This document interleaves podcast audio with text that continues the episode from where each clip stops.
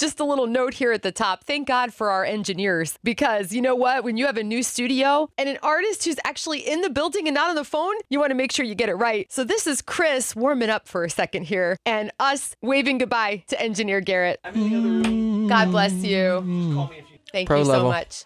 Chris from Stars Go Dim, welcome to Spirit 1053. Thank you. In the brand new studio. Isn't it gorgeous? It's great. Look it's amazing. what God did. Come on. My new question these days Okay. is when somebody comes to visit, I want to hear their Jesus story. Right off the bat, how did you meet my best friend? Because I know he's your best friend too. Yep. We all have the same best friend. How did you get to know him? A little more every day. I love that. What does that look like for you? It looks so different every day. The older I get, the more I learn how many things I don't know. My gosh. And the more faithful I think God becomes to me. And I think faith has been this, one of these things and where I used to think I had to defend it and I held it really kind of closed fists and tight close Yeah. to me and um, I felt like I knew a lot and I could go to bat for it and do all these things. And as I've gotten older, faith has become much more of an open handedness. And what I've found in that is when I can approach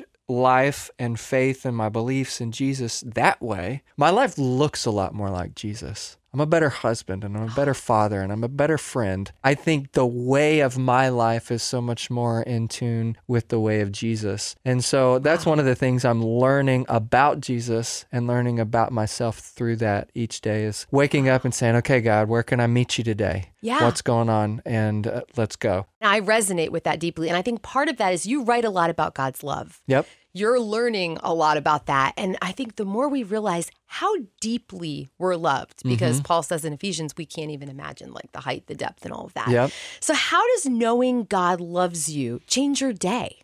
Gosh, I think one of the things that surprised me, like when we released our song You Are Loved, was how many people didn't have that. And it really changed my life, honestly, to be like, okay, I'm going to go wherever, whenever, and sing this song so people get this message. I think the older I get, the more I realize like all of these cliches in life that I think are really silly are true. And when I think about God's love, I think about this concept of like when we're grateful, when we can wake up and say, God, I know you're here. Thank you for waking me up today. Thank you for uh, giving me this opportunity. Like what that does for the rest of my day, it's almost impossible to not be joyful. It's almost impossible to like let the situations of life affect whether it's my mood or how I feel about who God is, honestly, when we get down to it. So I think what it's done is saying, no, God is constant. Yes. And I know that he's here and I know that he's with me and I know that he loves me. And all of this other stuff happens too. Yeah. So it's not that God is more present or less present at times, but it's like, no, God's with me either way. And so it lets me approach my days in uh, a much more level headed way, if that makes any sense. Absolutely. It's so good having you here in Seattle. I think Washington is the most beautiful state. Oh my gosh, yes. Tell me what you love about it. Everything. I just came from Phoenix. It was 120 degrees. Sorry. Every time I walked outside, it made me mad.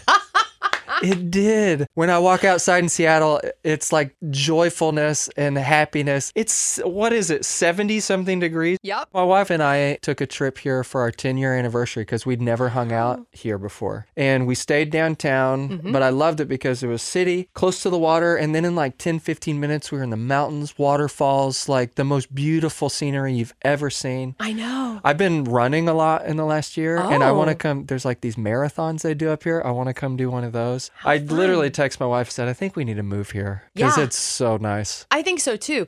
So you run marathons, like you said that plural. Well, like, no. okay. I haven't ran a marathon yet, but I run a bunch, and so they they do these kind of popular marathons here around Seattle because the scenery is so well, and they're all kind of downhill, so they're easier. Perfect. And so I'd I'd like to come do one of those at some point. What makes you want to run a marathon? See, I'm a walker. I walk know. every day. I can walk three, four miles every day. I love that. Running, I can't do it. I have this weirdly addictive personality, and Yeah. so that's the addiction that I think is is best for me. I hated running forever, and then all I just started doing it, and it was an ego thing. I was like, "Can I run a seven minute mile? Can I run a six minute mile? Can I beat my high school mile time? Can I run two miles?" And then all of a sudden, I'm running six miles a day, and it's it's gotten out of hand. I think it's fantastic. Well, the other question I would have is do you like coffee? Because this is like, you know, the coffee Um, capital. Sad to say that I just don't drink coffee. Okay, we can convert you. Yeah, maybe so. Yeah. Uh, my wife loves coffee though, so she'd be all in. What's your drink that you turn to? I do like caffeine. Mm-hmm. I drink Diet Coke, which is weird to me because I thought as a kid there was nothing more disgusting. Mm. Um, and then I make I make these shakes. So on the Oh, road, yeah. like a protein shake, I put like emergency the vitamin C packet in there. And I do some sort of caffeine like in the morning. So that's kind of my version of coffee, but it's sweet. I like sweet things. I've got I a love big that. sweet tooth. Me too. Okay, so I have to tell you, I do a little podcast. It's called The Bible for Busy People. And Okay. this week, I just felt like God kept putting on my heart the word wilderness. All over right. And over. Uh huh. And I'm like, I always like, I'll Google, what does the Bible say about wilderness? And I found all these stories. And then I'm Googling you, and I see that you wrote a song called Grace in the Wilderness. And I'm The like, the whole record. It's the I title love how, track. Like, he brings all of it together, Chris. Yes. So, can we talk about wilderness? Can we talk about your song Yeah. and what God does when we find ourselves in the wilderness? Really cool thing about that song, I wrote it with a friend of mine, Ryan Ellis. um, Yes. who's I just I love him so much. He and his wife Cassie are like the sweetest people. We wrote that song right after they lost their son, and they were were really walking through. To me, I can't imagine a more difficult season in life. And he called me over. We wrote that song, and I thought it was going to be for him. And I just, I loved it so much, I couldn't let it go. And after a little while, I called him. and was like, "Hey, I think I want to sing this song." So he came over to the house, and we finished it, and kind of became the the version that it is. So when I think about that song, I think about him and that journey, and really that story that's his to tell. But I think we all have those moments where we feel like we're kind of in this wilderness, you know, the 40 years of roaming type of thing. I was just Yes. talking to someone this morning about this and and I think sometimes our theology gets a little backwards where we think that God can be present or absent from us in a special way. So maybe we we say these prayers like God be with me this morning. And maybe the better prayer to say is like God, I know you're here, but how can I join you in that? Because when we say God be with me, what we're teaching ourselves is is that God can be absent. And so when we walk through those wilderness seasons, I think a bad theology can say God is not with me. I've done something wrong that has made him turn his back on me. Oh, When the reality is that now God is with us and we're going to walk through wilderness seasons. And I think that can change, just like waking up in the morning knowing that God loves us, knowing that God is with us can change how we walk through those.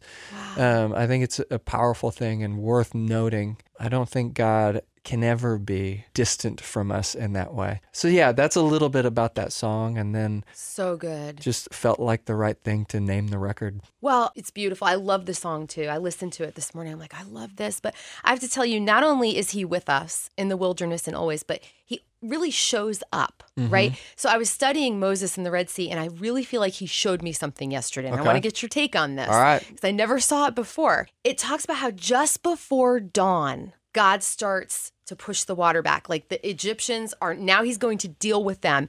And as the sun rose, he closed the waters. And I'm like, he wanted his people to see, see their deliverance. And I had never seen that before, but I felt like what he was impressing on my heart was I'm going to show you, Erica. I'm going to show up in your wilderness in that season, and that Uh-huh. thing that you have been believing for for years. oh, wow. And I just, I wanted to get your take on that because it's just this brand new revelation and I can't keep it inside. I think it's cool.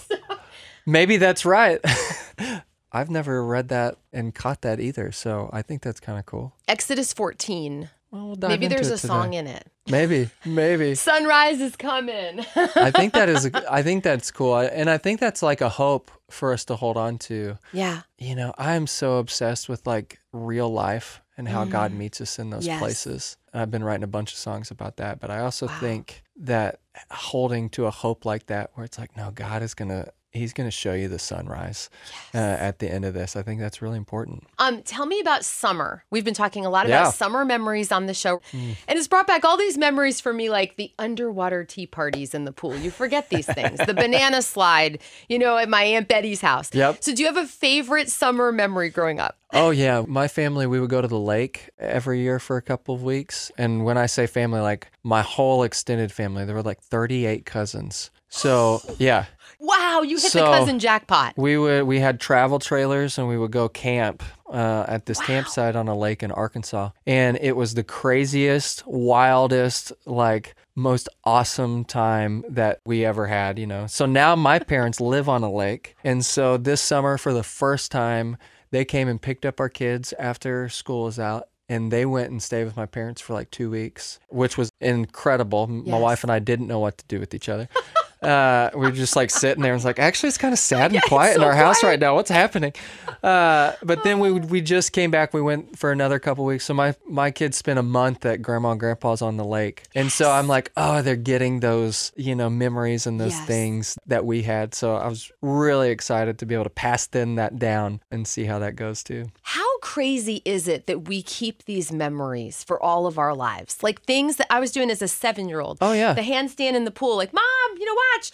Because it's the best. It's the best. It's the best time of our lives. And I, Yeah. while we were out there, my grandparents passed away a couple of years ago, and we've got a family farm, which is like my second favorite place in the whole world. Just being outdoors, and we went and cleaned the house out, and it was it was one of those just tough things that we all do. Yeah. Um, but I fell asleep the night before, and all of these memories came back like that, and it was like I was there, and all the real insignificant, just like day in day out stuff, all of these things I thought, and and I just sat mm-hmm. there like kind of thanking God for reminding me of those moments because those those are the best times of our lives, and I think there's really something special. So to be able to do that, pass that along, I think is really special. Oh, Chris from Stars Go Dim, come back soon, move Let's here. go. Yeah, come on, y'all give me a job. I'll just come. This would be fantastic. I'll run the board. It'll be good. I would love that.